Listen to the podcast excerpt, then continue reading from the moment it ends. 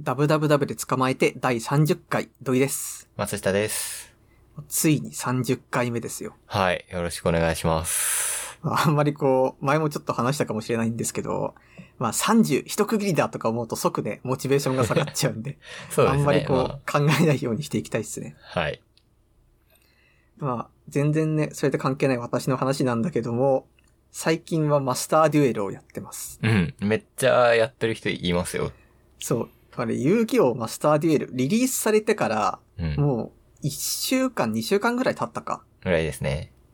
そう、そのぐらいやってね、なんかようやくルールが分かってきま した。いあれ、遊戯王は前からやってた感じですかや、やってないね。あ、やってないけど、マスターデュエルからですかそうそう。あそうなんだ。俺もやってなくて、やってないからこそやってなかったんですけど、ど、どどう ですなんかね、複雑だけど、うんまだ分かりやすい。あ、そうなんや。なんていうかその、やっぱりさ、人とやってると、それ違うよ、みたいな感じになってさ、え、違うんすかって戸惑ってなんか、なんかルールわかんねえやってやめちゃうみたいな感じだったんですよ、今まはいで。はいはい。でもマスターデュエルはその、全部機械がルール判定してくれるんで、うんうん。ああ、これはなんかできないんすね、みたいなのが、クリックできないことによって教えてくれるわけ。あー、はいはいはいはい。だからすごいやりやすいです。へなんか子供の頃はね、遊戯王カード自体は持ってたの。ー。 う。なんんかあの、なんていうんですか。ビックリマンチョコと同じノリですよね。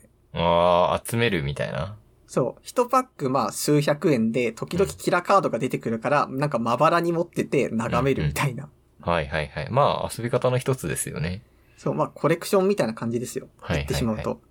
それでやってたんだけどさ、じゃあ、いざやってみましょう、ルール把握しましょうっていう時に、あの、アニメの遊戯王って当てにならないんですよね。まうず。ーん。そう。あれも見たことないけど、でもなんか世代じゃないですか、私たち。うんうん。だからこう、あ、会話瀬戸なんだな、みたいなことはおもむろに知ってるぐらいの感じですよ、私も。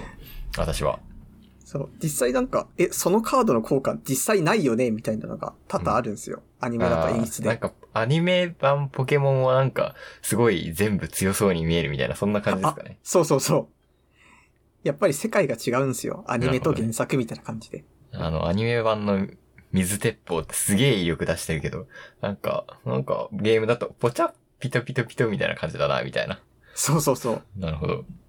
でも、やっぱりね、その、演出でこう違うんすね、みたいな気持ちにもやっぱ今だとなるんですよ。うんうん。で、まあ、そんな感じの知識しかないんで、基本的にはやり方わかんないんですよね。うんうん。で、なんか、ただ私で、あの、一個カードゲームやってる時に、まずスターターデッキがあって、それでまず戦えるっていうことは知ってたんですよ。はいはいはいはい。だからまあ、そのノリで、とりあえずまあ、マスターデュエルも、まずこの最初にもらったデッキで、うんまあ、とりあえず乗り込んでいけば勝てるんじゃないのみたいな感じで、こうなんか、あの、チュートリアルを時々スキップしながらこう、終わらせたわけですよ。ルールよくわかってないのに。はいはいはい。で、まあ、とりあえずまあ、こうなったらまず対戦行きましょうって思って対戦行ったら、これね、サービス始まったばっかだからかわかんないんだけど、あの、カジュアルマッチがないんですよね。あ、そうなんだ。そう。基本的にはランクしかない。へえ。で、まあ、マスタード、あの、デュエル、リリースされたばっかでランク行ったんで、まあ、ガチ勢しかいないわけで、うん。まあ、当然その、 私の持ってる始まりのデッキは買われるわけですよ。当然。うんうんまず私はその、1枚、1ターンに1枚しか出すことができないのに、うん向こうはなんか、1ターンで、あのー5枚6枚出してるわ け。うん。なんでなんか、特殊な召喚方法がいくつもあるわけ。へでもなんか、え、え、特殊な召、え、なんか、普通、え、召喚と、あとペンデュラム召喚と、あとリンク召喚と、みたいな全部わかんない中で、え。うん。なんかこう、持ち時間がだいたい7、8分あるんですけど、はい。なんか相手が6分7分使って攻撃力1番のモンスターみたいなのを作ってくるわけ。はいはいはい。、で、こっちはあの、防御力1000のカード1枚しか場に出てなくって、うん。で、まあ、ライフが8000だから、まあ、当然その一撃でやられるわけですよ。うんうん。で、なんかそれをひたすら、あの、7、8分眺めるっていうだけのゲームを、まあ、2、3日やってたんですけど、はい。どうですかまず最初の1週間は、まず心折れましたね。ああ。はああ、これはもう俺は絶対できないみたいな。いはいはい。で、まあ、それで一回やめてたんだけど、ただなんか2、3日前に、あの、う好きな VTuber が、あの、遊戯を始めますみたいな配信をやったわけ。へえ。で、まあ、それ見てたら、まあ、こっちもね、あ、こいつ狩られるぞみたいな気持ちで見るわけ、やっぱり最初は。ああ、私と同じ気持ちになるんだろうな、みたいな感じで見てたら、うん。あの、VTuber の人ってやっぱりデッキをまず作ろうってちゃんとやるわけですよ。やっぱ配信だから。うん。うん。あとまあ普通にこう課金して、ちゃんとカードきちんと集めてとかやって。で、なんかあの、リスナーの人から、ここはね、このデッキをコピーしたらいいよとかいろいろ教えてもらってるから、マジで初のランク戦からもう一切駆られないわけ。へえ、すごいな。そう。で、それ見てたらね、なんか私も、あ、これこういうことか、みたいな、だんだん分かってきたんですよ。うん。なんか一応、それまでにも、マスターデュエル、こうやれみたいな動画を見てたんだけど、なんかああいうのってさ、基本的に上手い人の言葉じゃん。はい。でも、上手い人の言葉だと、あの、最適解しか教えてくれないわけ。うん、うん、うん。だから、まあ、このカードとこのカードとこのカードがあったら、こういう試合運びになって、こういう風になるからおすすめですってあるけど、うん。当然まあ、そのカードが揃うわけもないわけですよ。普通にやってたらね、初手からは。で、そういう時にどうやっていくみたいな、その、がむしゃらなやり方を教えてくれないわけです。うん。でも VTuber の人完全初心者だったからって、まずデッキはこう組むと。うんで、次にリスナーの人から、あ、これはこれを入れた方がいいよとか、むしろ、これはね、枚数少なかったらもうなくていいよみたいな。うんうん。そういう、なんていうか、プロじゃない戦い方みたいなのをガンガン教えてくれてるからって。だからそれでまあ VTuber の人がまず戦い方が分かって。で、そういう VTuber の人が実際にランクマッチやって、あーカードダメだ、全然これ無理だ、あー回んないよ、みたいなことを言いながらトライアンドエラーでやってるのを見るわけ、こっちとしては。うん。そうすると、あーうまくいかなかったらこうすりゃいいんだ、みたいなのが分かるわけですよ。なるほど。要はその、プレイ動画だと、てか上手い人のプレイ動画は上手いところだけ切り抜いて爽快感を与えるけど、はい、はい、はい、はい。でも VTuber の場合っていうのは、失敗した時にリスナーと一緒に、あれどうやったらよかったんだろうって試行錯誤する過程の方がどっちかというと重要なわけですよ。配信スタイルとして。はい、はい、はい。だからって、それ見てたらこっちも、ああ、これはあそこでああすればよかったんだなとか、ああ、これはしゃあない試合だったんだな、みたいな。その辺から理解できるんで、なんかすごいモチベーションにつながったんですよね。へえ。だから今私はその配信を見て、あの、ドラゴンメイドのデッキを今使ってますね。わかんないんだよな。わかんないけまど。あなんか、 えっと、そうドラゴンメイドはなんか一ターンに何枚も出せるデッキ です。あ、じゃあ追いついたっていう感じですかそう、追いつきました。 やられてたのをやり返したと。そうへえ。え、でもまあ PC でやってるんですかそうそへう。やっぱりね、ただ、 あの、パソコンじゃないと、あの、うんカードの細かい文字ね、全力で読める気がしないっす。え。ああ、結構、いや、何でもできますよね、あれと思って。うん。そう。で、なんか、どこ、どこの、そう、ディスコード見ても PS、あの、プレイステーションって誰が何プレイしてるかわかるんないですけど、あれでうんもななんかマスターデュエル流行ってるなーっていう感じがしていますね。今多分一番流行ってるゲームじゃないですか。ですね瞬間最大風速としてそうだと思います。ただやっぱりね、あーこれはもう投げるしかないこの試合みたいなのありますよ、当然。そういう時はもう放り出す、みたいな。そう、放り出します。 なるほど。だってもうさ、その完璧に上手い人ってやっぱいるわけですよ。うん。そのこっちにターンが回ってこないみたいな。うん、うん。 やっぱりあの、初心者の頃だったから勝てなかったのかなって思う人も当然いるんだけど、その、今でも勝てねえよみたいな。だってお前、一旦目から勝ってるじゃんみたいな。それはやそっうぱいうり人、がまあ、い組ますみね合わせがうまいのもあるし、カードが強いのもあるみたいな感じですかね。そうそうそう。へだから、まあ、ランク戦しか今ないんで、多分強い人が上にどんどん行ってくれれば適正ランクになると思うんですけど。ー。なるほど。ちょっとなあんま、そう、カードゲームがっつりやってなかったから、行こうっていう気持ちが薄いんだけど、あー楽しそうではあるな。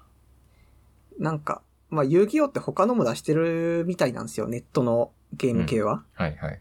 でも多分なんかマスターデュエルじゃなくてそっちでもいいんですけど、遊戯王始めるんだったらネットからの方が私はいいと思うん、なんかこれ、ついに出た感あありますよね。う。うん。やっぱいいですね。なんか、対人で初めからやると、え、それ今出すのみたいな感じの顔をされる瞬間絶対あるよなっていうの、はあるじゃないですか。はいはい。なんていうか、ルール分かってないから仕方ないんだけど、なんか、あまりのそのカードの複雑さに、あ、それ今出しても意味ないよとかだった時、心耐えられるだろうかって いう。その点は、そうね、絶対できないのはできないし、できるのはできるっていうところはそういい。かもしれないですね。やっぱあの、場数を踏みやすいっていうのはありますよ。まあ、はいはいはい。やっぱカードゲーム場数を踏むのが必要ですけど、なんか友達から聞いた話なんだけど、なんかポケモンカードその人はやってるんだけど、いや、ポケモンカードもさ、相手がなんか知らんカード出してきた時って困らないって言ったら、うん。あ、そういう時には、なんかちょっと読んでもいいですかって言って、相手からカードを渡してもらってそれを呼ぶらしいんですよ。へポえ。ケモンカードの人たち。で、おそらくまあ遊戯王とかでもそういうのをみんなやってるんだろうけど、でも正直さ、初心者がそれをやったら、毎ターン毎ターン同じカード読むと思いませんかですね。 そうですね。ちょっと忘れちゃったんで、とかなるし、あ、すいません、あのメモ取っていいですかって最終的にきっとなるんですよ。はい。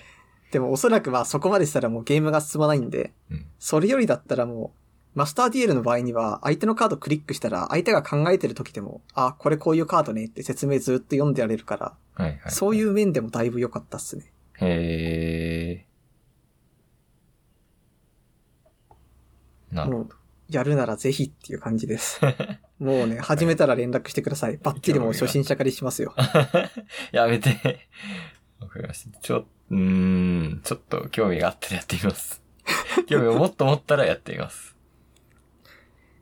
やっぱカジュアルの実装が待たれるみたいなのはありますね。まあそうなんだ、やっぱり。まなんあか慣れてくると、ちょっとこう、ファンデッキじゃないですけど、テーマ決めて作りたいなっていう気持ちになるんだけどあ、ーはいはいはい。なんかそういうのを試す場とかってもっと欲しいじゃないですか。確かに、ランクだと落ちちゃいますからね。そうそう。なるほど。だからまあその辺待ってますね、今は。出来はじゃあ相当、まあそこ以外は、なんか、超悪いとかは全然なくっていう感じですかないね。ああ、へーただパック開放がめんどくさいぐらいですね。バック解放は、何ストーリーを進めるとかなんかね、シークレットパックっていうのがあるんですよ。うん。てか基本的に狙いのパックを引くにはシークレットパックをまず開放しなきゃいけないんだけど、うん。それをするためには、あの、シークレットパックに入っているカードと同じカードを、なんか合成するか、あの、ガチャで引くかしないといけないわけ。うんうん。で、なおかつ、それ一回開封し、開放しても24時間経ったら開放終わっちゃうんで、その前にもう一回ガチャ引かなきゃいけないみたいな。うーん。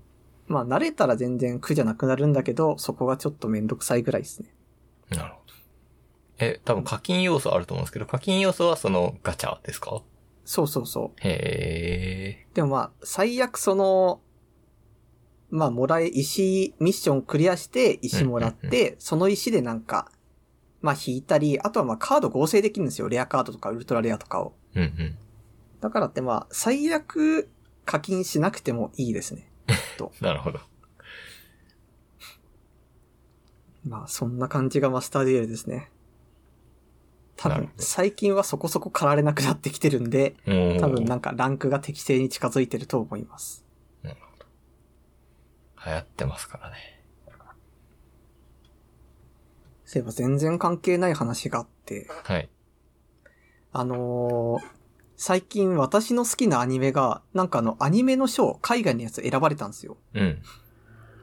てか今ノミネート段階なんですけど、それがね、第6回クランチロールアニメアワードってやつ。うーん。私も初めて聞いたんだけど、はい。聞いたなんことかないこれがね、どうやらクランチロールっていう、なんか配信サイトみたいなのがあるらしくって。はいはいはい。で、そこの、そこでアニメ関係の、なんかそういう対象を決めようや、みたいな、はい。そういうイベントらしいんですよ。で、まあ、それ見てたらすごくて、まあ、年一でやってるイベントなんですけど、なんか私がめちゃめちゃ好きな、あの、サニーボーイと、あと、ワンダーエッグプライオリティっていう、はいはいはい、はい。その 二つがノミネートされてて、もうめちゃめちゃ嬉しくなって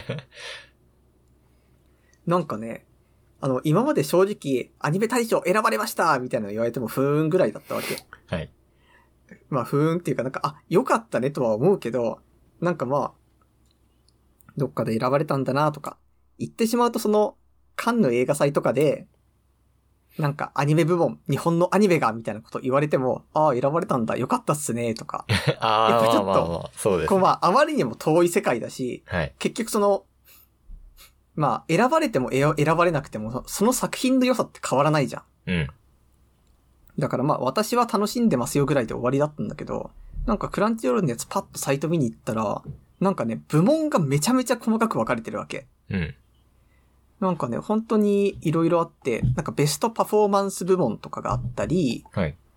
あとはあのベストディレクター部門とかがあったりとか、本当にこう、細かく細分化されてて、だからってなんかそれを見てたらね、割と、ああ、こういう楽しみ方があるんだなって初めて気づいた感がありましたね。ちなみに、サニーボーイは何、何賞だったんですかサニーボーイはね、えー、っと、えー、っとね、これはアニメオブジイヤー賞ですね。アニメオブザイヤー賞。 適切だったと。 そう、適切。それ個人の感想じゃないですか。いやいやいやいやいややっぱりめちゃめちゃ評判が良かったんでしょうね。はいはいはい。あともう一つなんかへーベスト、なんだったかなあ、ベストディレクター賞にも入ってますね。うんうんうん。これはなんか監督が良かったみたいな。へえ。で、あとワンダイプライオリティはなんかいろんな部門、ベストディレクターにも入ってるし、他にも入ってるしっうんうてんうん。へいえう。感じで、多分なんかディレクター賞とか入ってる作品だったらまあアニメとしての完成度高いからうん、まあアニメオブ、オブザイヤー賞とかも入りますよねっていうのもちょっとわかります。なるほど。今ちょっと見てみたんですけど、ベストフィルム賞、竜とそばかすの姫、新エヴァンゲリオン、鬼滅の刃、ジョゼと虎と魚たち、白箱、サイダーのように言葉が湧き上がる。なるほど、っていう、そう。確かにでフィルムだっていう感じですね。そうそう。すごい部分が分かれてて、で、その中で私が一番こう心が躍ったのが、うん。あの、ベストガール部門っていうのがあるわけですよ。 一番いい女の子部門っていうことですかそう。お前の最強と思うヒロイン教えてくれやっていう賞なんだけど、はいはいはいはい。で、そこにワンダーエイクプライオリティのあの、うんオートアイがノミネートされてたわけ。うん。で、おーすごいじゃんって思ったら、うん。なんかそれだけじゃなくって、今度あの、それとは別に、あの、パフォーマンス部門、パフォーマンス部門っていうのがあるわけ。あります、ね。まあ、要は多分声優ですよね。声優の演技どれが良かったっていう。はい。そこのジャパニーズ部門っていうのがさらに細分化されてあるわけ。はい。要は、あの、日本人の声優の演技で誰が良かったですかっていう。うんうんうん。で、そこにもオートアイって入ってた時に、ああ、もうこれはね、君たち分かってますねって思いま した。へえ。あの、まあ、オートアイ役の人が、あはの、いこれは相川かなたさんっていう人なんですけど、うん。もうこの人のね、あの、オートアイの演技が本当にめちゃめちゃいいわ け。なんか、かすれる声の出し方も良ければ、絞り出す声の出し方もいいし、みたいな。はいはい。でも、そういうのがあって、あ、なんか、もう、マジでアニメをちゃんと見てる人が、ちゃんとこれ選んでるじゃん、みたいなのが、こ へえ。れノミネートされた時に、はっと分かって、なるほど。もうこんなに心躍ることはなかったですね。なるで、ほどこれを見てたら、ああ、なんか今までは映画選ばれましたってして、ふーんだったけど、うん。なんかこんな風にちゃんと評価してるっていうのが分かると、ああ、君たち分かってるじゃん、みたいな。なるほど。すごいテンション上がりましたね。へえ。うんだから見もてみしよかうし。たら今まではね、へえぐらいだったけど、こういう賞を追ってみたらすげえ楽しいかもなっていう。うんうん。確かになんかショーのこと分かったりするようになりそう。なるほどね。進撃の巨人多いな。やっぱりなんか、一年にこれだけアニメやってるんだっていう驚きは純粋にありますよね。ね。だってアニメ全部終える人の方が少ないわけじゃないですか、言ってしまえば。うん。もうそんなことみんなわかってるけど、それでもこう、作ってるっていうのはもう選ばれるアニメを作ろうっていう時代なわけですよ。はいはい。まあ、すごい話ですよ、これは。すごい話ですな。そう、だからこそ、俺が選んだアニメが入ってるっていう、こんなに嬉しいことはないわけです。うんうんこれしかもあれですね、テレビアニメの場合は、えー、少なくとも6話分がアメリカで正式配信された作品が対象となりますなんで、アメリカにも伝わってるっていうことでいいのかな配信だから、どっかに載ってればいいのかな、多分配信されてればっていうことじゃないかな。えー、すごいな。ああ、それで一個思い出した話があって、うんこの間東京 FM 聞いてた時に、はいなんか海外のアニオタの人のインタビューみたいにやってたんですよ。うん。で、なんか、その、東京 FM の、あの、DJ の人が、なんかあの、向こうの通訳の人と返しながら取材していくみたいな番組だったんですけど、うんで、その中で、なんか海外って日本のアニメ話題ですよね、みたいなことを DJ の人が振るわけ。うん。で、あ、なんか向こう、そっち何流行ってるんですかドラゴンボールですかみたいなことを振るわけ ですよ。うん。そうしたら、なんか、まあ、東京 FM でやってる番組だし、まあ、言うて、あ、そうです、ドラゴンボールです、みたいなこと言うかなと思ったら、うん。なんか全然違って、あの、むしろあの通訳の人も、いや、あの、そういうのはもう、向こうではアニメのカテゴライズじゃないんですよ、みたいなことを言ってて、うん。なんか、これって本当正しいオタク感じゃないですか。まあ言ってしそうまでうすと。ね。うん。もう歴史だよね、みたいな。そうそうそう。なんか古典としてドラゴンボールはあるけど、みうんたういんな。うんで、じゃあそのインタビュー受けてる人は、その人にとってのアニメは何だみたいなことを聞いたときに、うん私が最初に日本のアニメで好きになったのは、確かあの守護キャラなんですよ、みたいなことを言い出して、うん。うん。で、もう守護キャラってことは今からまあ10年、15年ぐらい前で、うん。もうその頃でってしたときに、あ、これは本物の番組だって思ったんですけ ど、うん。で、なんかいやその番組。出たの、人が はい。そう、それの番組ですごい良かったのが、はい良かったっていうかなんかすごい大切なことを言ってて、うん私が初めてアニメを見た時っていうのは、まだ、あのー配信サイトとかもちゃんとなくて、で、なんか悪いことだとは分かってたんだけど、違法配信で見てしまっていたんだみたいなことをうん言うわけ。うんうんで、こういうのってさ、多分、もう今後、例えば10年先に同じようなインタビューあったら、いや、お前、配信サイトあったじゃんみたいな。うんうん。なんか適当なやつアマプラでも何でも入ったら見れましたよみたいなことを言われてしまうと思うんですけど、うんでもやっぱりその、今2022年ですけど、そっから見て10年前、15年前っていうのは、配信サイトがない時代、そうですね。うん。何ら偏僻な場所に、そう、本当に電波も入らないど田舎とかじゃなくっても、はい。なんかちょっと住んでる場所が少し都心から離れてるっていうだけでも、アニメを見ることができなかった時代っていうのは確かにあったわけですよ。はいはいはいはい。で、まあ、日本のアニメを海外で見るってしたらもう、すごい大変だったわけです。うっんうん。てなった時に、いい悪いは別として、違法配信に頼る人っていうのは確かにいたっていうのを、うん。なんかその、インタビューの中できちんと語られてて、俺はすごい大切だなと思いました。まあ確かに、交換は、もう今、もう今ね、ほぼ解解決まで行ってないかもしれないけど、まあなんか違法に行くよりは、正規に行った方が近み近道になったわけじゃないですか。そうそうそう。そうそう画質もいいこうなったし、今だからこそ音もいいし、全部揃ってるし、みたいな。はいはいはい。なんか、そうなったからこそ、あ良かったなっていう感じになりますね、確かに。でもなんかやっぱり、なんそういう時代があったことを否定は絶対できないし、なんていうか、全員に共通、全員が共通して後ろ暗さを持ってるみたいな、そういうコンテンツだったわけですよ、昔は。そうですね。おそらく。ね。はい。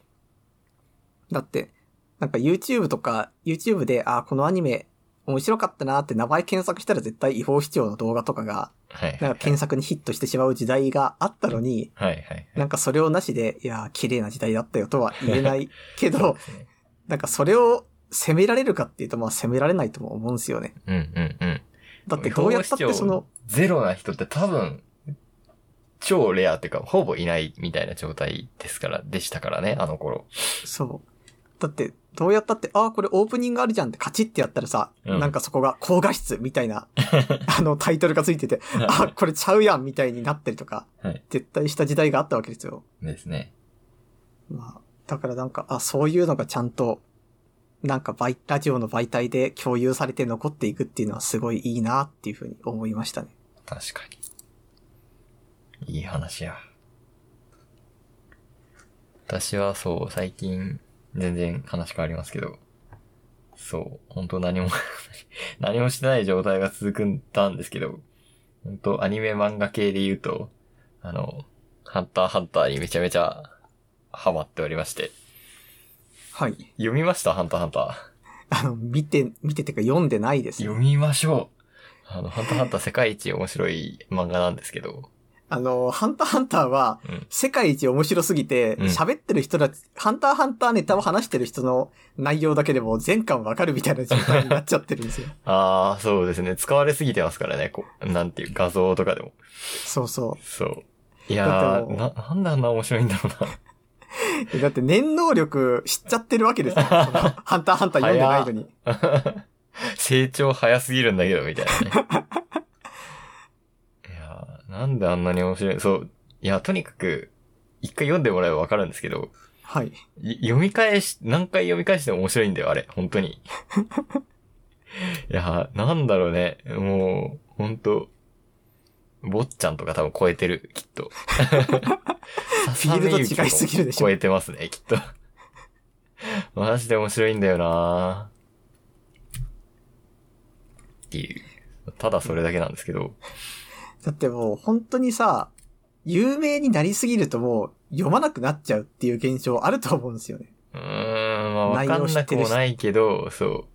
その、あれを捨てて、早く読んでほしい。ああ、なんで俺はもっと早く読んでなかったんだろうっていう、感じですよ。そ、そうか。いやーもう、 ああ、読めばわかるのに。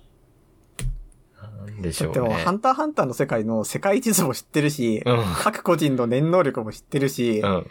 なんかあの、念能力のやばそうなうん。やつとかも知ってるし、ってなったら、うん。もう多分話の中核全部知っちゃっているやわけいやいやいやいやいやいやいや、待て待て待て待て。絶対読んだ方がいい。話を中核とかじゃないから。もうね、細かいセリフまで、こう、読み込んでほし。。なるほどないそう。もしかしたらこれファスト映画見てる状態かもしれない。そう、そう、そうだよ。 そうだよ。いやー、でもないや、でもじゃないですよ。もう読まない理由ないっすよ。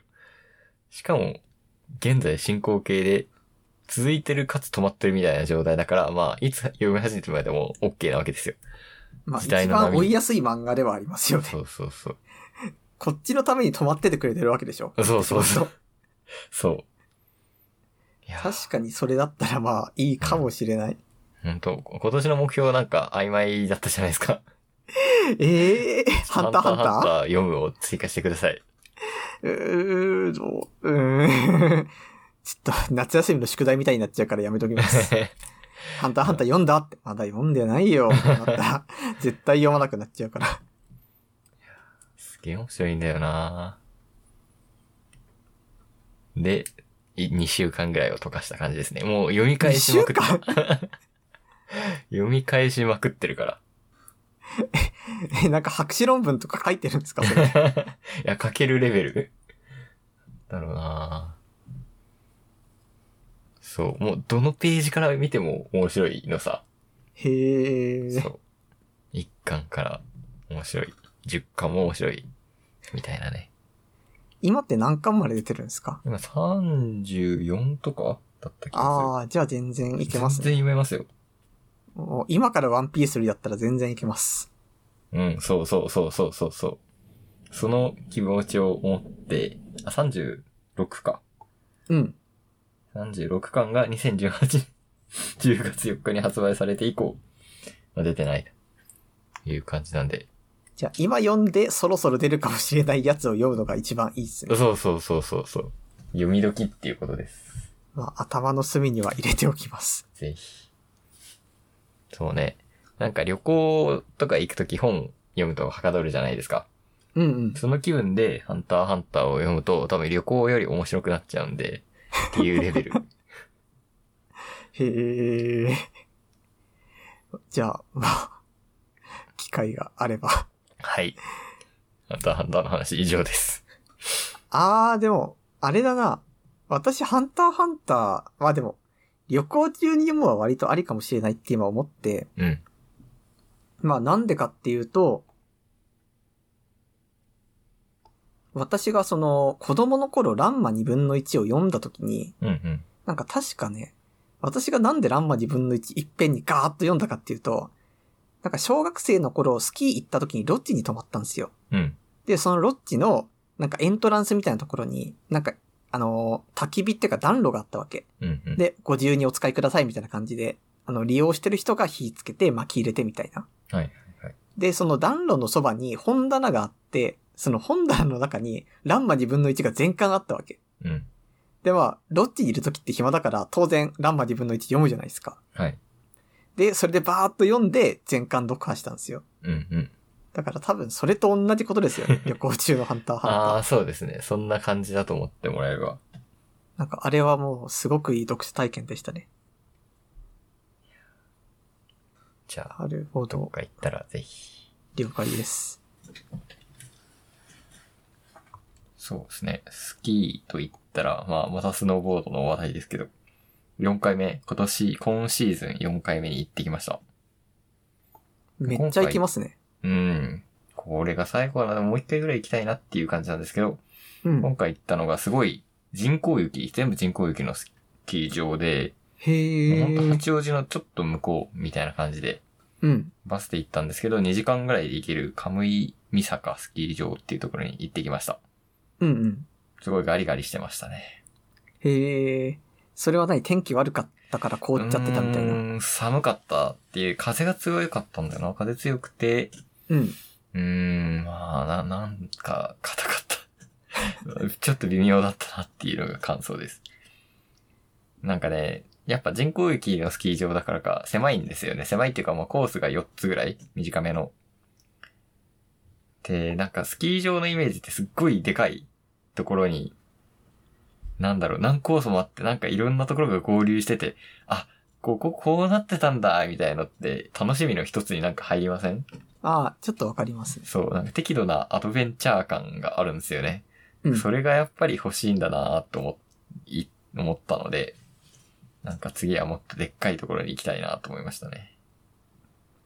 なんか、人工雪って言うじゃないですか。うん、でもさ、正直未だにその人工雪のシステム理解できてなくて、うん、なんか、こっちの勝手なイメージだけどさ、あの、ケトルでお風呂を入れるみたいなイメージなんですよ、人工雪って。え、うん、なんかすい。ごい頑張って雪作ってそれを巻きますみたいな。あーはいはいはいはいはい。でも、正直今言ってたように、人工雪だとスキー場ちょっと狭いじゃないですか。うん、人工雪だからかはわかんないけど。まあ人工雪でカバーできるスキー場の規模になるみたいな。うん、うん、そうなんだよ。だからそう考えると、果たして人工雪ってどういう仕組みでそんなスキー場全体カバーしてるんだろうっていう。あー確かにね、なんかこう、ポツポツ立ってる感じじゃないですか。うん。だからあれで、なんかかき氷スポットみたいなのバーっていっぱい作ってそれを広げるのかなって勝手に思ってたんですけど、どうなんだろう。なんか、う多分すごいローテクな気がします。 人工雪。そうですよね。人工雪ってなんか今日人工雪ですいませんみたいなこと言われるんですかいや、もうなんか、前提みたいな感じでした。へえ。人工雪前提の。もうだって、他に積もってるところなんてないんですよ。その周りに。あ、そうなのそう、そこしか積もってない。へえ、 ちょっと面白いっすね。そう、だから、なんか、木とかも普通の木がポーンと生えてて、あれ、雪積もってないな、みたいな感じなんですよね。なんか逆に行きたいですね、それ。 うーん、あんま、いや、どうだろう。私が行った時が、すごい風が強くて、ガリガリになっちゃったからっていうのあんのかな。ね、まだ超うまいわけでは全然ないんで、転ぶとめっちゃ痛いみたいなね。まあめっちゃ、まあ転ぶのって今しかできないですからね、きっと。 そうね。まああんまりだったっていう感想でした。はい。あ、そういえばさっき打ち合わせで知ったんですけど、25歳になったそうじゃないです か。ありがとうございま す。おめでとうございまありす。がとうございます。正直その、大人になってからの誕生日ってあの、ちょっと過ごすの恥ずかしい気持ちないっすか恥ずかしいっていうか恥ずかしいっていうか、まあな、その変な感じになる、なりませんうーん、ぎこちないっていうか。いやーでもまあ普通に、そうね。な、だ、なんか何、誰にも言わずに過ごしましたね。まあ当たり前ですけど。あの、僕たち今29に収録してるんですよ。はい。で、なんか、確かあの、先週収、先週というか、この間収録日決めるときに、まあ、20、30どっちでも大丈夫ですけど、って言ったときに、僕が29にしますって言ったと思うんですけど、はいはいはい。これなんでかっていうと、はいあの、30が僕の誕生日 なんですね。おめでとうございます。なんかあの、多分、これはなんかすごい自意識過剰だって思われても仕方ないんですけど、はい。 30に配信やったときに、もし、仮にもし、なんかのきっかけで誕生日だってそのバレた ら、絶対そのおめでとうございますって言われるわけじゃないですうか。んうんでもそうなった時に、こっちとしては、20、30どっちにしますってして、じゃあ30にしよっかって自分から言っちゃうと、自分からその誕生日に人と会う予定を入れてることになるじゃん。思わないです けど。いやこれはござ絶います対恥ずかしいよ、みたいな。なる何ほど今までに言ってんだよ、自分から、みたいな。うんうんだってもう、正直いい年なわけですよ。うん。もう27なるわけで。おめでとうございます。いや、でも、だって27でさ、自分からその誕生日当日に人と会う予定入れてう、んしかもなんかラジオって割とその、自分のプライベートなこともまあ話すわけじゃないですか。はい。多分自分からは触れないにして も、まあ収録日に誕生日の人がいたらさ、うんまあ触れざるを得ないじゃん。そうで気すね。づかれた場合。だからこれ絶対嫌だなって、なんか合わせた感じは絶対避けたいと思って、もう何が何でも29にしようって思ってました ね。なるほど。おもし超面白い偶然でしたね、なんか。いやでもまさか25になってると思わなかったからさ、そうです。ちょ25っと歳にこなうりまいしたろいろ当てが外れました ね。いやー、どう、どうですかたん、まあ、 誕生日じゃないですか。うん。なんか、特に、特にですよね、この年の誕生日って。ないっすね、特別。ないよね、本当にない。まあ、まあ、ケーキどうせなら買っとくかみたいなはいはいはい。気持ちですね。そのくらいそんぐらいだよなーこれ。なんかこう特別なこうんとしましたいや、してないですね。その日普通に会社あったし、 普通に、普通の一日を過ごして、うんケーキはちょっと家族に買っていただき、食いましたけど。いいですね。はい。そういぐやーらいでしたね。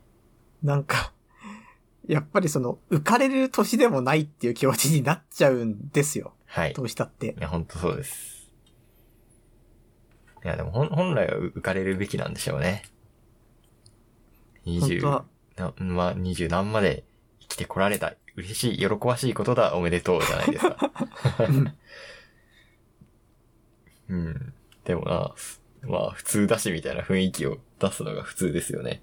まあ、まあ、そうなんですよね。大きく変わるわけでもないですし、他の人にとっては平日なわけですし。この瞬間も誰かの誕生日ですからね。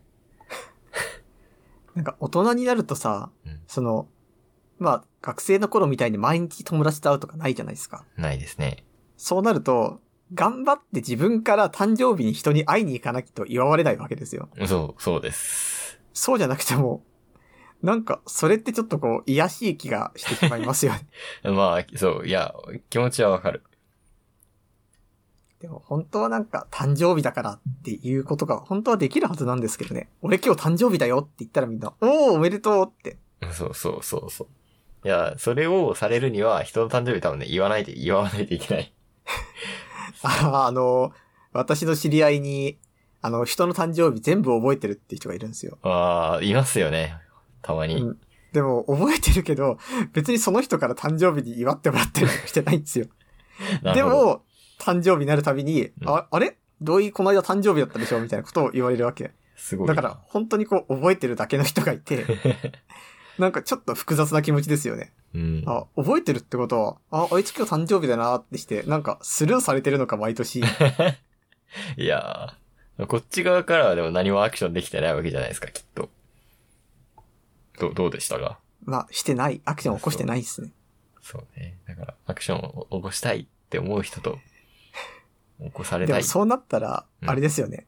誕生日覚えてるって言ってたけど、俺が今日誕生日だって知ってるよね。何かないのって こう、言いに行くわけですよね。そうです、そうです。あれ、知ってると思うけどさ、っていう。微妙ですね、それも。難しい。やっぱり祝われに行くってね、難しいんですよ。技術がいる。言われ、うん、まあね。ていうか、ずうずうしさが必要ですよね。な、 なんの、何らかしらの方法で。そうっすね。なんならその、意図しない祝われ方になった時にもうニコニコしてなきゃいけないわけじゃないですかう。んうん。だからそれまで、こう、許容した上で、誕生日なんですよって言いに行くわけです。うん。いや、めんどいな。本来はおめでたいはずなんやけどね。いやー、難しくなってきますね。うんでも自分ですらあんまおめでたいと思ってないからな。それをやっぱり他人におめでたいと思ってもらうのは結構大変なことっていうのは正しい気がする。なんか、でもなんかこう、ちょっとしたことはしたいですよね。うん。どうせだそし、うねみたいな。そう。自分へのプレゼントみたいなさ、かっこつけてなんかやるっていうのは、まあまあ、したくはなるかな。まあ、なんかちょっと考えておきます。明日、何やろっかなっていう。なんか結構前に、誕生日だからなんかするかって思い立った時になんか調べたんですけど、東京タワーが、あの、 誕生日だと確か、今もやってんのかなあ、もうやってないわ。何があったの誕生日当日及びその前後は東京タワーに、えーとね、ただで登れるのかなへみえ。たいな。でも、中休させていただきますって書いてあるわ。まあ、ご時世ですからね。そう。みたいなやつがあって。あー違うな。えっ、と、スイーツプレゼント。え 一人ではいけないな。スイーツプレゼントだったわ。ああ、私、あれがやりたい誕生日だったら、スイーツ系、あの、デザートビュッフェに行きたいんですよ。ホテルあーのちいいっすゃねんとしたやつ。いいですね。なんか、よくさ、あの、どこどこホテルの、なんかケーキバイキングとかあるじゃないですか。うんちゃんとスコーンとかがあったりするやつ。うん。なんか、ああいうやつってやっぱ行かないわけ ですよ。行きたいけどは。い。はい。でも、ああいうの行ったりはしたいね。ですね。 このね、この誕生日し何するで調べたら、私の誕生日、自分の手でスペシャルにしの一日にしよう。大人になった今だから自分の誕生日を特別にな一日にする5つのアイデア出てきて。お、いいじゃないですそうか。、 1個目。自分が憧れてた夢のプレゼントを用意する。例えば、憧れ屋の花屋さんに花束を作ってもらう。うん、ちょっといいかもしれないと思ったな。なるほど。あ、自分で自分にってこと。そうそうそう。なんか、花屋って結構あっても行かないじゃないですか。ああ、まあそうっすね。その時 に、ちょっと花束を買ってみる。飾れますしね。昔、花を一時期飾ってたんですよ。うんうん。でも飾ってたんだけど、一人暮らしだと適当な棚がなかったから結局なんか飾らなくなっちゃったんですよね。飾り棚的なね。欲しいですよね。えーアイデアに、これからがもっと楽しくなる。節目の一日にする。例えば、新しい趣味を始める。ああ、趣味。なるほど。なんだろう。明日から始める趣味なんかないですか私、新しくね、お茶か、茶道、すどっちかに。お 同じじゃないですか。あ、てかあ、あ茶道、ん違うな。茶道か華道だ。ああー、はい。やりたいんですよね。じゃあ、明日急に。 明日急に、そう。多分そんな飛び入りでは。そうですね。なんかそういうもんじゃないですよね。えそうー、アイデア3。非日常を味わい尽くす。例えば近所の高級ホテルに泊まる。 ああ、なるほどね。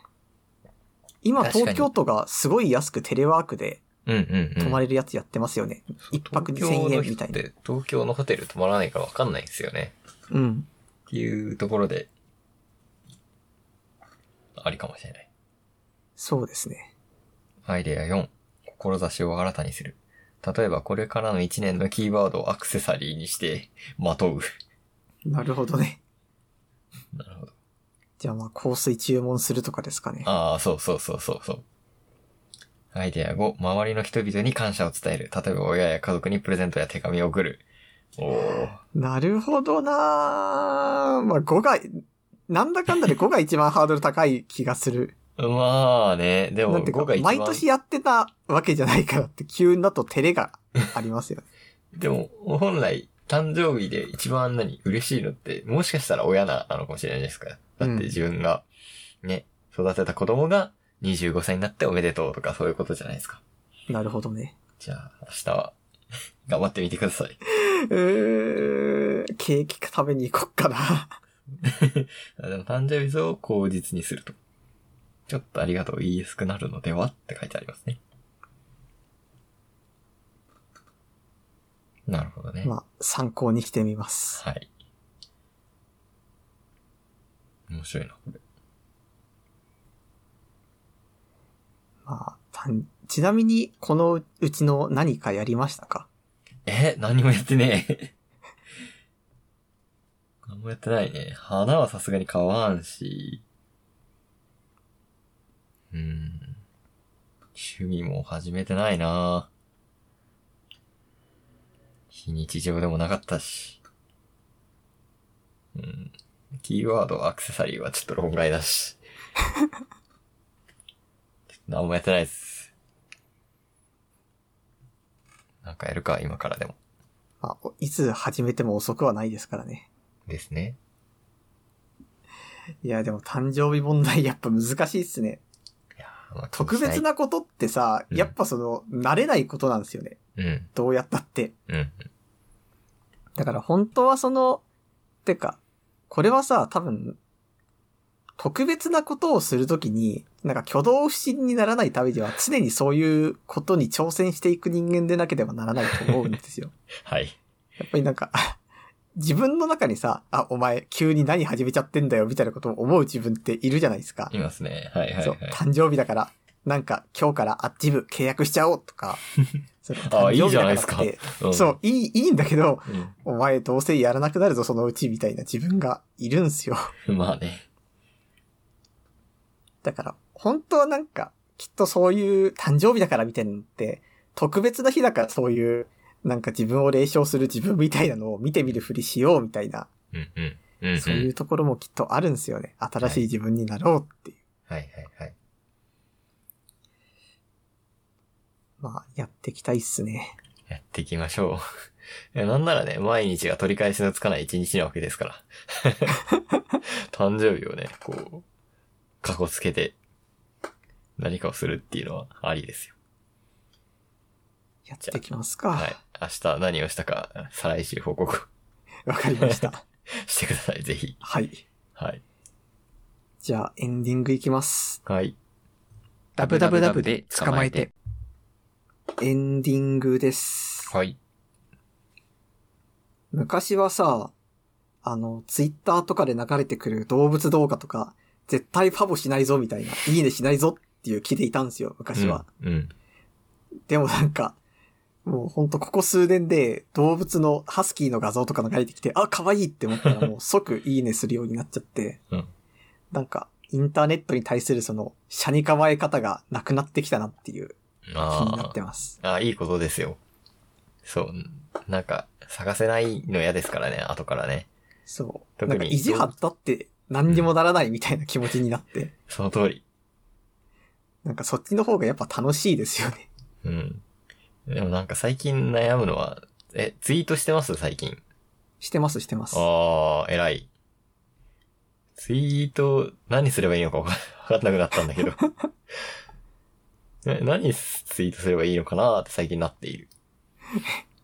なんかそれは何、あるんじゃないですか、やっ ぱり。うん。なんかあんのかなわだかあわりがそれこそ。誕生日だったとかで しょ。いやー、言わないで しょ、そんな。あー、でもな、風船上がりましたみたいな、そういうことを言わないとダメっあてい、うこそとうだよそうそ設定してねえもんな、まず。そっからもなんか誕生日に対する懐の浅さみたいなのが見えるな。う。なんかないですかツイートする。てか、いや、昔はあったんだけどね。何やってたの今までは。わからん。もうそこすらわからん。もう俺何やってたんだっけと思っている。あスランプなんですね。スランプ、そう、ツイッタースランプですよ。まあ、そういう時には他のことをするといいですからね。あ、そう、それこそ他のことをしたらツイートすることできますから。あ、そっか。 じゃあ、なんだろう、Facebook してツイートしよう。Facebook やり始めました、みたいなね。 Facebook って使ってますいや、アカウントだけは持ってる状態ですね。まあ、あんま使わないっす。なんか私ついに Facebook 消しちゃいました。この間。そうですよね。やんないっすよね。うん。やってる人も少ないし。なんか、なんてかこう、はまらないっすよね。はまんないね。うん。そうな、 そうね。昔はこう、楽しいことを共有しようみたいな気持ちがあったのかもしれないけど、最近ないしな。いや、でもまあ、なんなんだろうね。うん。でもなんか共有しようって言っても別に、この人に伝えたいとかではないわけじゃないですか、やっぱり。ない、ない。なんか、俺はこれいいと思ったよっていう場ですから、インターネットは。はい。お前に言いたいんやみたいなことではないから。 はい。なんか、でもその圧をやんないと、持たないと、うん。ツイどうなんだろうその圧を持ってるからツイートするわけじゃないですか、やっぱり。うーん、どうなんだろえ、何つぶやいてますお腹ツイッターとかじゃないですよね。う。なんかちょっと、振り返ってみます。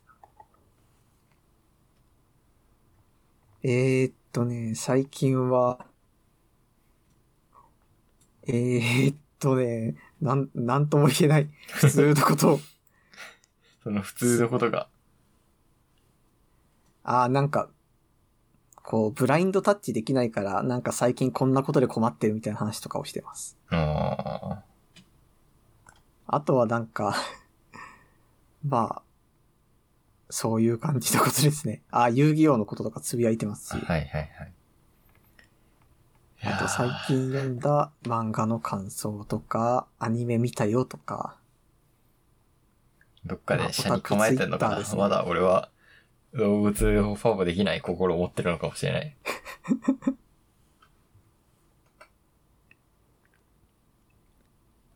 頑張るか、ツイッター。いや、でもツイッターもまあ別に、まあしたくなかったらしなくてもいいものですからね。そうですよね。じゃあ、インターネット開いて何をすればいいのかっていうのがね、まあ、YouTube、YouTube 見るか。 まあ、まあ、いいんじゃないですか。いそうですよね。で、いいっ押すし守ると同じ関わり方ですからね、それは。ああ、そうです、そうです。あ、またね、ピアだけじゃなくて、なんか、他の、なんだっけな。なんかでまた、押井守が、なんか、俺は、YouTube のおかげで、家にいながら世界を見れるようになったんだよって言ってて、いや、もうほんとそうなんだよな、ほんとそれなっていう、ことを思った。何言ってたのかなそうなんだよ。さすが押井守。さすがなのかな。さすがすぎる。いや、でも、押し守るクラスが行ったらまあ確かにってなそるかもう。しれなだい。って広角と機動隊を作った人だよ。 その人が言ってんだよ。まあちょっと原作は違うけどさ。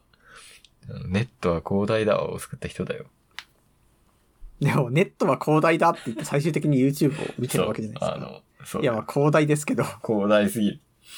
いやーなんかね。うん、なんだろう、むか、一昔前でさ、前までさ、うん。なんか偉人が、もうこれすげーって言ってるものってあんまり触れられなかったものだったわけじゃないですか。旅行とかさ。そうですね。世界の美術みたいなところとかさ、服、うん。高い、クソ高い服とかさ、それがさ、この時代になってさ、偉人がすごいって、 偉人、偉人がすごいって言ってるものを俺たちでも毎日見てるようなものになったっていうことは、まあなんだろうな、ちょっと、俺たちにとっては、凡人にとっては嬉しいことな気がするな。でも、やっぱりその、YouTube って、その数字が目に見えてあるじゃないですか。うん。なんか、そういうのがこう可視化されてるところにずっといると、やっぱり疲れが生じる気がするんですよね。まあね。なんかやっぱり一回こう閉じた場にいて自分で考えるみたいな時間は必要ですよ。はい、そうですね。なんか、それこそその、音楽を聴くだけとか、ラジオを聴くだけ、本を読むだけみたいなんじゃなくて、こう、ながらになるじゃないですか。はい。なんかアニメ見ながら Twitter できちゃうみたいな。うんうん。 YouTube 見ながら、なんか、なんか別の部屋の片付けとかできちゃうみたいな。いいですね。なんか、果たしてみたいな気持ちはやっぱりありますよ。そうね。何かに一極集中したいですよね。しなきゃダメですよね。じゃあ、ハンターハンター一極集中していたあだあいてー、。そうなるのか。 はい。私は、ちょっとスノボを頑張ってみようかな。頑張ってください頑。張ってみます。あと、お前から言ってる登山ね。はい。登山一石二鳥だと思うんですよね。電波なくなるかああ、いやでも結構電波ありますよら。あ。る言のっかて。。そう、あるんだよな。そう、スキーとか行っても絶対あるもんな。やっぱりなんだかんだ言ってね、その、まあ今ってもう電波がない場所ない。登山しながらだって YouTube 見れちゃいますから。 あ、ありますね。十分あり得る。まあ、そう思ったら。難しい。ああ、そういえばちょっと思ったことなんですけど、うん。その私スマホ持ってると、なんかこう繋がってる感がしてちょっと嫌になる時あるんですよ。うーん。なんかこう、だからってその散歩行くときにスマホ置いて、でもラジオ聞きたいなって思って結局昔のウォークマン出すみたいなことがはいはいはい割とあって。はい。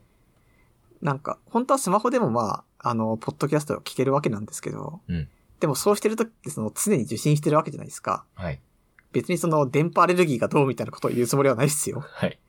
ただなんていうかそうじゃなくて、こう常に相手からの連絡が来るかもしれないな、みたいな。うんそのメモリを常に頭の中のどっかで割いてる状態みたいな。はい。はい。はい。なんか、それになってることがちょっとストレスを感じるみたいなのが割とあって、だからやっぱりその、そう、それこそ YouTube の動画を、あの、インターネットが一切繋がらない部屋で見るのと、うん。あの、インターネットバリバリ繋がってる部屋で見るのって多分また趣違う気がしませんあーまあそうかもしれないですね。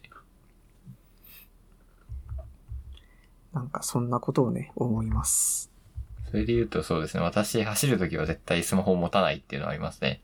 へえ。そう、走るときぐらいは、っていうのはありますね。でもまあ、腕時計、このランニングウォッチでポッドキャスト聞けるんで、それは聞いたりあそうなんは、だそうです。聞けるんあ、ですそけれど。はいいっすね。そんな感じですかね。生活革命するにはインターネットを破壊する必要があります。はい。ブラックアウトを起こしましょう。いやー、難しい話ですよ。 まあ、そんなわけでインターネットを使ったメールをはい募。集しているっていう話に行きましょうか。はい。えー、メールアドレスは、えー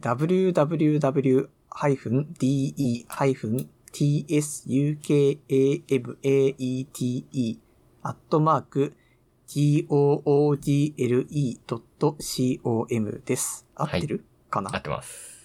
け。じゃあ、そんなわけでね、メールをまあ募集してます。はい。じゃあ、また、再来週ですね。ですね。はーい。今週もありがとうございました。ありがとうございました。